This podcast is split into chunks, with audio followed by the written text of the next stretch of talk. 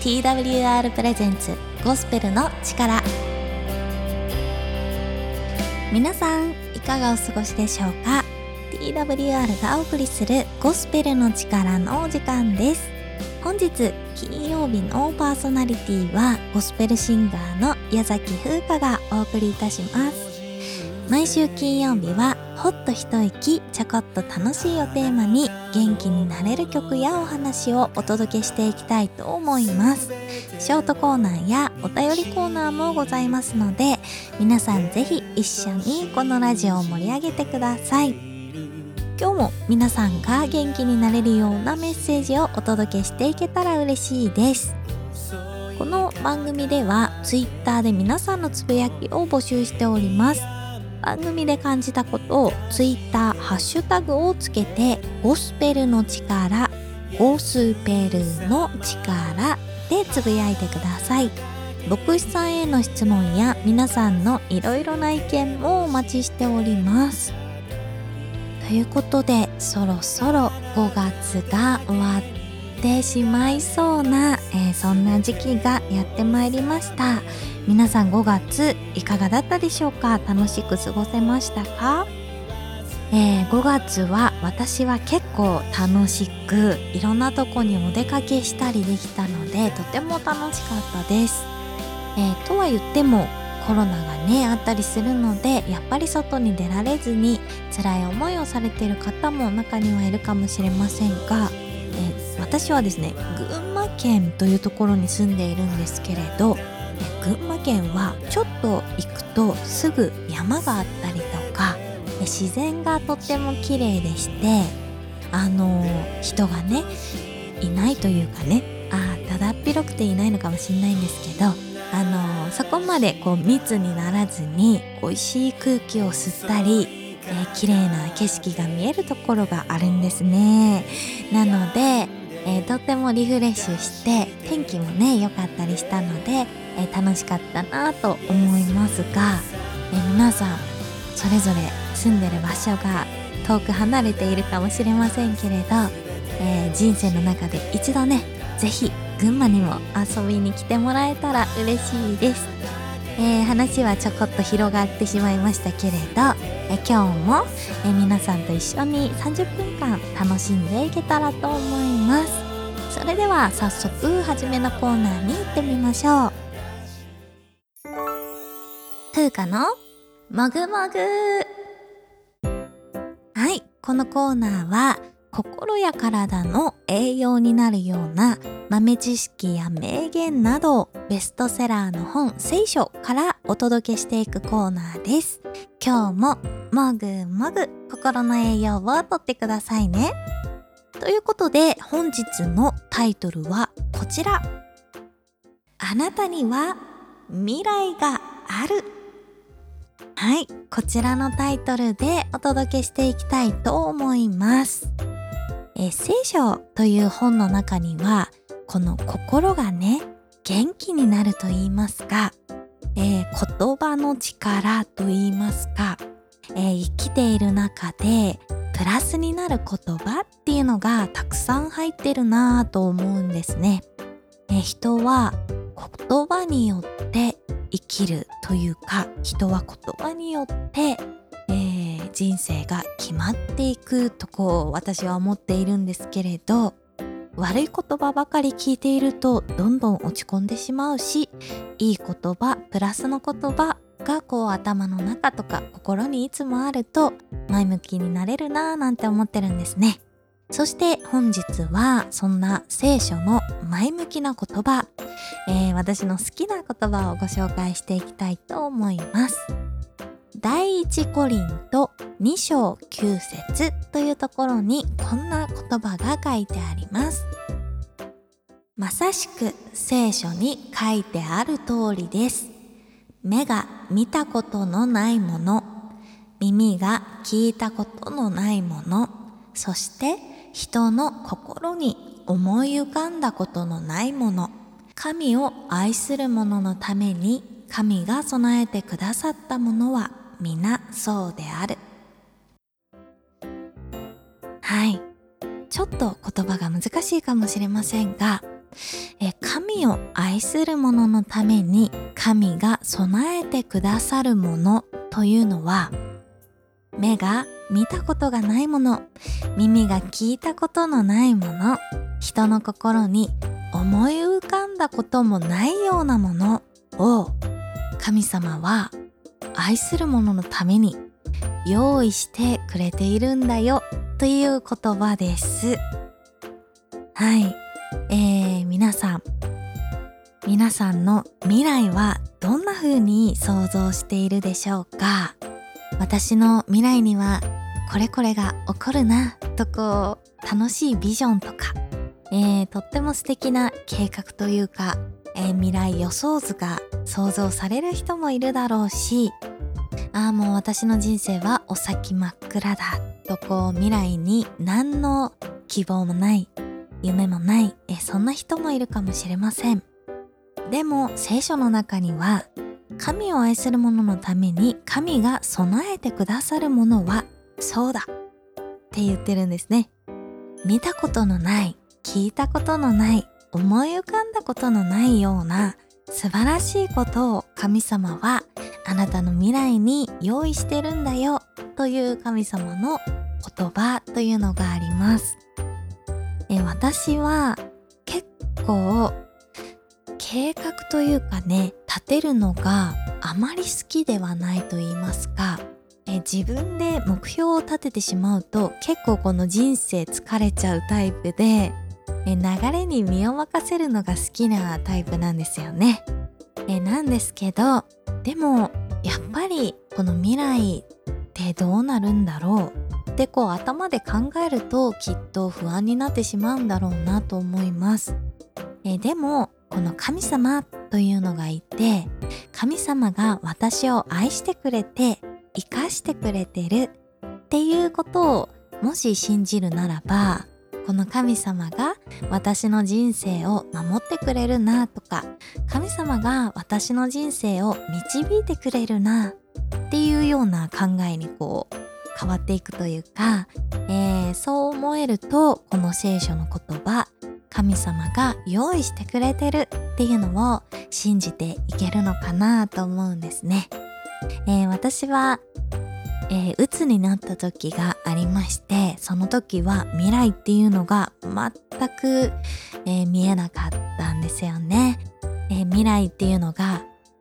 来なくていいと思っていましたし明日起きたらこの世が終わっていればいいのにというか朝が来なければいいのにと思う日々がありました。でも神様を愛する者のために神様は備えてくれている、えー、この言葉はすごく、えー、心に勇気をもらったなと思います、えー、皆さんも神様を愛するってどういうことなんだろうってわからないかもしれないですけれど、えー、なんとなくあ神様が未来を用意してくれるんだったら信じたいな、えそんな風に、え思ってくださればありがたいなと思います。ということで本日のもぐもぐは以上でございます。また来週の金曜日も聴いてください。それではここで一曲ゴスペルソングを皆さんに聴いていただければと思います。今日お送りする曲はシング・ザ・クロスで主に向かいすべては備えられ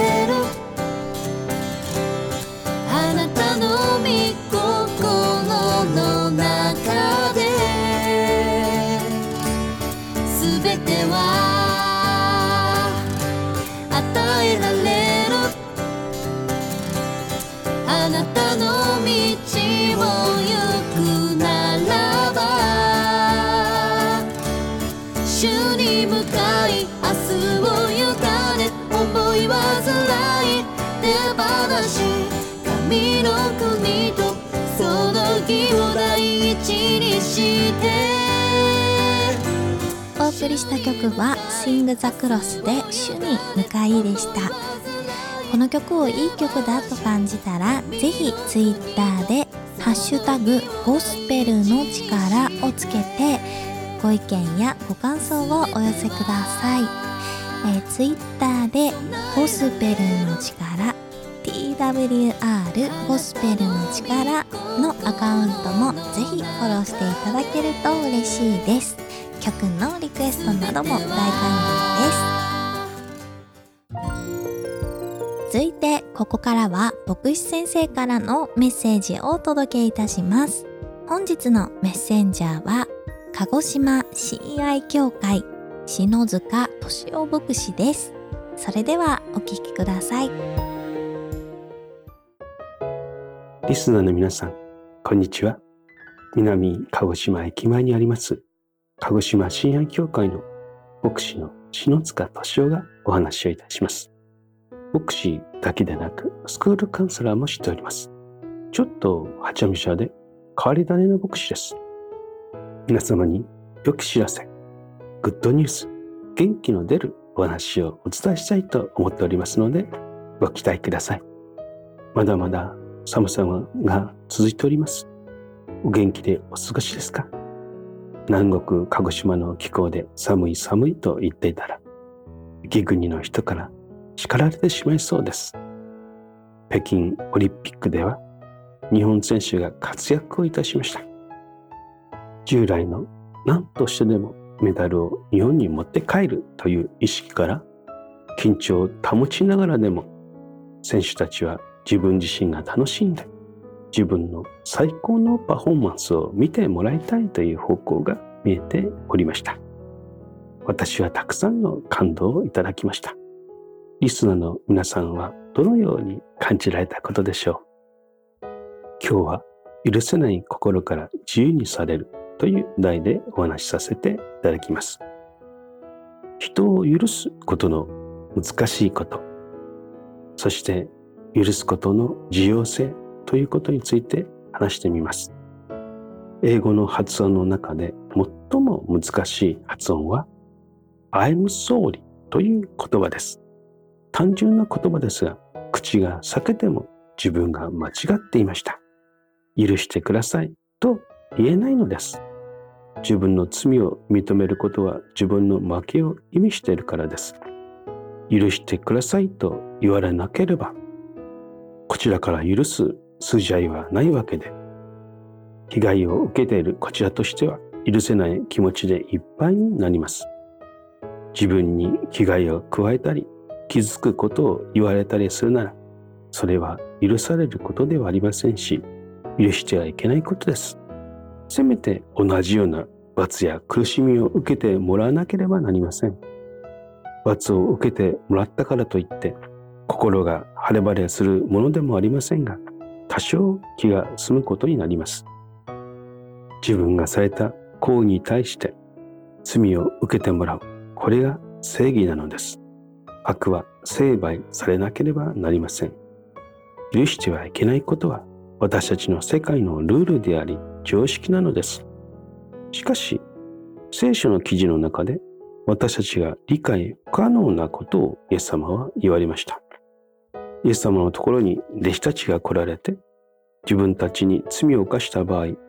7度まで許してあげるべきでしょうかと尋ねました。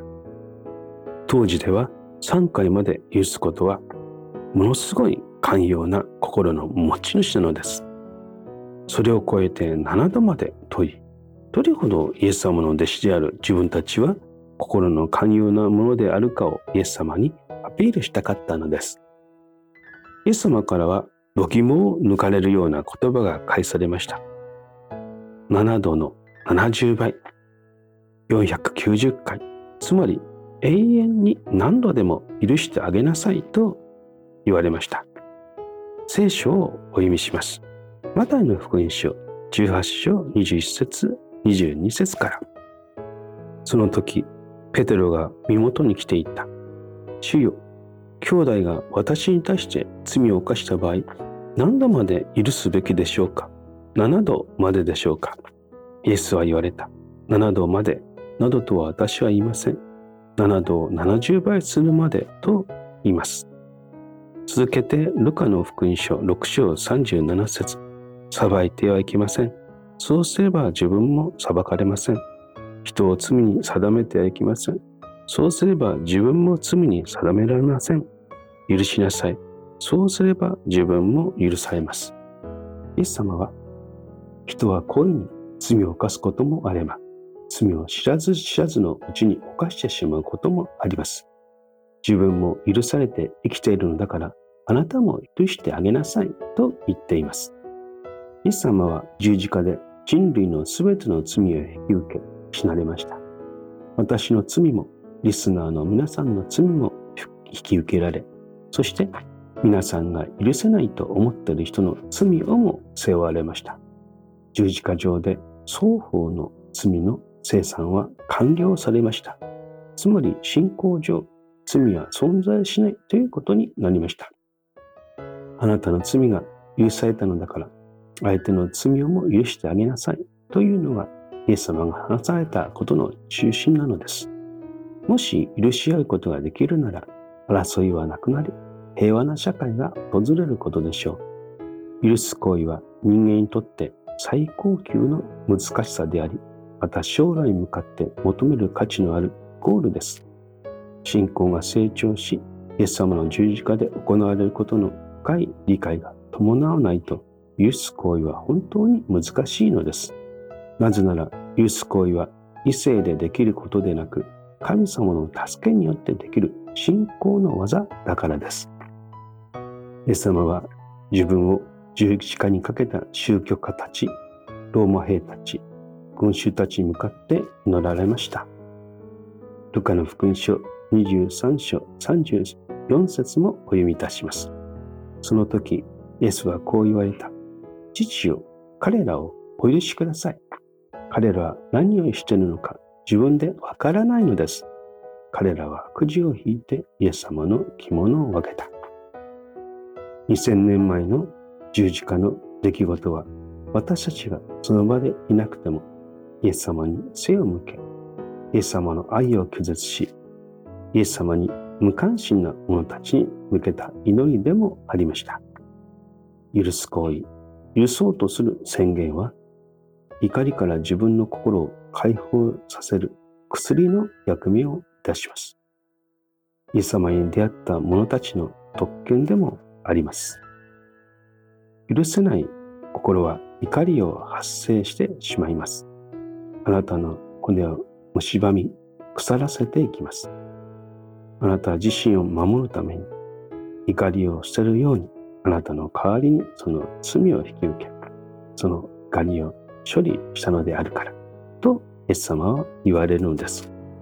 信玄の旧約聖書でありますが14章の30節。穏やかな心は体の命激しい思いは骨を蝕む。なんと素晴らしいことをイエス様はなされたのでしょうか。私たちが許せない心や怒りにより罪に罪を重ね人生という時間を無駄にしたり人生を台無しにすることがないようにと新しい解決の道を示してくださいました。リスナーの皆さん、一度聖書の変わらない言葉である素晴らしい聖書を手にしてみてはいかがでしょうか新しい生活新しい歩み、新しい人生が始められますようにとお祈りいたします。神様、今このラジオを聴いてくださっているリスナーの皆さんが神様の言葉に出会い、新しい人生を歩き始めることができますように、イエスキ様、どうぞ助けてください。イエスキ様。はい、ありがとうございました。なんだか優しい声で許すということをこう教えていただいてああなんか癒されますねぱりねこの許せない人とか憎しみを持つっていうことが生きてる中ではあると思うんですよね私の場合は結構親に対してこう憎しみというかうんなんでなんで私の親はこうなんだろうという気持ちがね結構あった時期があったんですね。え今はえもう和解というか仲直りしたというかえー、仲良くやっているんですけれど、えー、やっぱりその渦中にいる時っていうのは苦しいなと思うんですね。えー、でも許すっていうのがやっぱり自分の力では難しくてもこう神様の力をもらってできるんだよっていうのを今日ねお話を聞きました、えー、皆さんの人生の中でも自分では難しいということがこう祈っていく中で変えられていくっていうのも、えー、私も体験してきたところなので皆さんもそんな体験ができたらいいなと思います。今日は許しいでしたね。はい。とっても勉強になりました。ありがとうございました。ふーちゃんお便りコーナー。はい。皆様金曜日のふーちゃんお便りコーナーです。えー、このコーナーではトークテーマを1ヶ月分決めさせていただいてお便りを大募集しております。皆様からいただきましたお便りを読ませていただいております。ということで5月のテーマは私の頑張っていることでお便りを募集させていただきました。えー、送ってくださった皆様本当にありがとうございます。ということで早速本日5月ラストお読みさせていただきたいと思います。ラックマンさんからいただきました。ありがとうございます。えラックマンさん実は群馬県のシンガー仲間でございましていつも大変お世話になっている先輩でございます。え応援でね送ってくださいました。ありがとうございます。ということでラックマンさんの頑張っていることはこちら。ちょっと難しい話ですけれど頑張ないことを頑張っています。ということでシンプルな短い、えー、お便りですが送ってくださって本当にありがとうございます。難しい話ですけど頑張らないことを頑張っています。ということでいやこれ大事ですよね。あのすごくわかります。私もちょっとこう頑張りすぎちゃってパタンと倒れてしまった時があったので頑張らないっていうのを頑張る。頑張らないっていうことを意識するとかねあの一生懸命頑張らないというあのすごくこれの気持ちが分かります。そうですよね。こう頑張っていることを教えてくださいって言いましたがそもそも頑張ってないなとか頑張らないようにしてるなっていう人もいるんだなっていうことに気づかされました。ありがとうございます。これからもぜひ頑張らないで楽しんでいってもらえたらいいなと思います、えー、ずっと応援しております。ありがとうございます。ということで今日は2つ目もお読みしたいと思います。ラジオネームマリママさんからいただきました。マリママさんありがとうございます。ということでマリママさんの頑張っていること頑張っていることないなぁと思っていたのですがありました。健康増進のために毎日1万歩を目標に万歩計で計測をしています。ウォーキングは意識をせずに家事をこなす中でちょこちょこ動くようにしています。例えば洗濯物を干す時取り込む時は数回に分けてとかスーパーの駐車場はなるべく遠くに車を置いて歩くようにするなど工夫しています。健康は足からと整体の先生に言われているので頑張りすぎずに頑張っています。ということでありがとうございます。歩くって大事なんですよね。私もあの健康診断でちょっと肥満気味と言いますか歩きなさいとこうお医者さんに言われたので歩かなきゃなと思いつつもあの群馬県は車文化なんですよね。なので家から車まで車を降りたら車からスーパーまでとかですね歩く距離がもう本当に少なくてやばいと思いつつ歩くっていうのをね意識して歩くっていうのも難しいというか大事なところですね。頑張っているということでありがとうございます。マリママさんこれからも頑張って歩いてください。応援してます。はいということで5月頑張っていること皆様教えてくださってありがとうございます。6月のテーマも募集しております。6月は実はまるまる大好きです。はい実は大好きなものを皆さんはお送りください。えまだまだ始めたてのコーナーですのでえ皆様からのお便り大募集しております、えー、お便りの送り先はお聞きの放送局や Twitter 各種 SNS や TWR のホームページからお気軽にお送りください。さ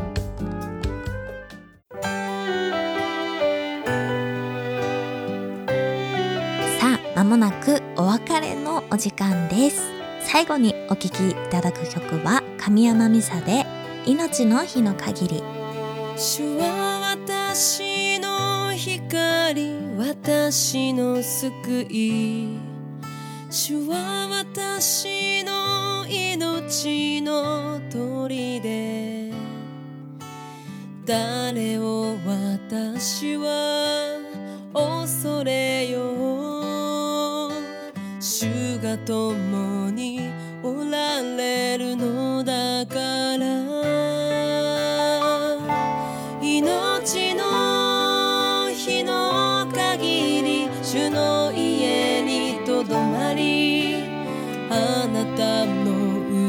しさを見つめてその宮で思いを巡ら今日もゴスペルの力最後まで聞いてくださってありがとうございました。いかがだったでしょうか？ご意見ご感想はお聞きの放送局にお送りいただいても大丈夫です。TWR の最新情報はホームページ twrjp.org twrjp.org をご覧ください。各種 SNS インスタグラム、フェイスブック、ツイッターでも最新の情報を公開しております。ぜひフォローをお願いいたします。番組をもう一度聞きたい方や聞き逃した方のために Apple や Spotify のポッドキャストでも配信をしております。TWR Japan ゴスペルの力で検索しお聞きください。それではまた来週お会いしましょう。見つめてその宮で思いを巡らすために。私は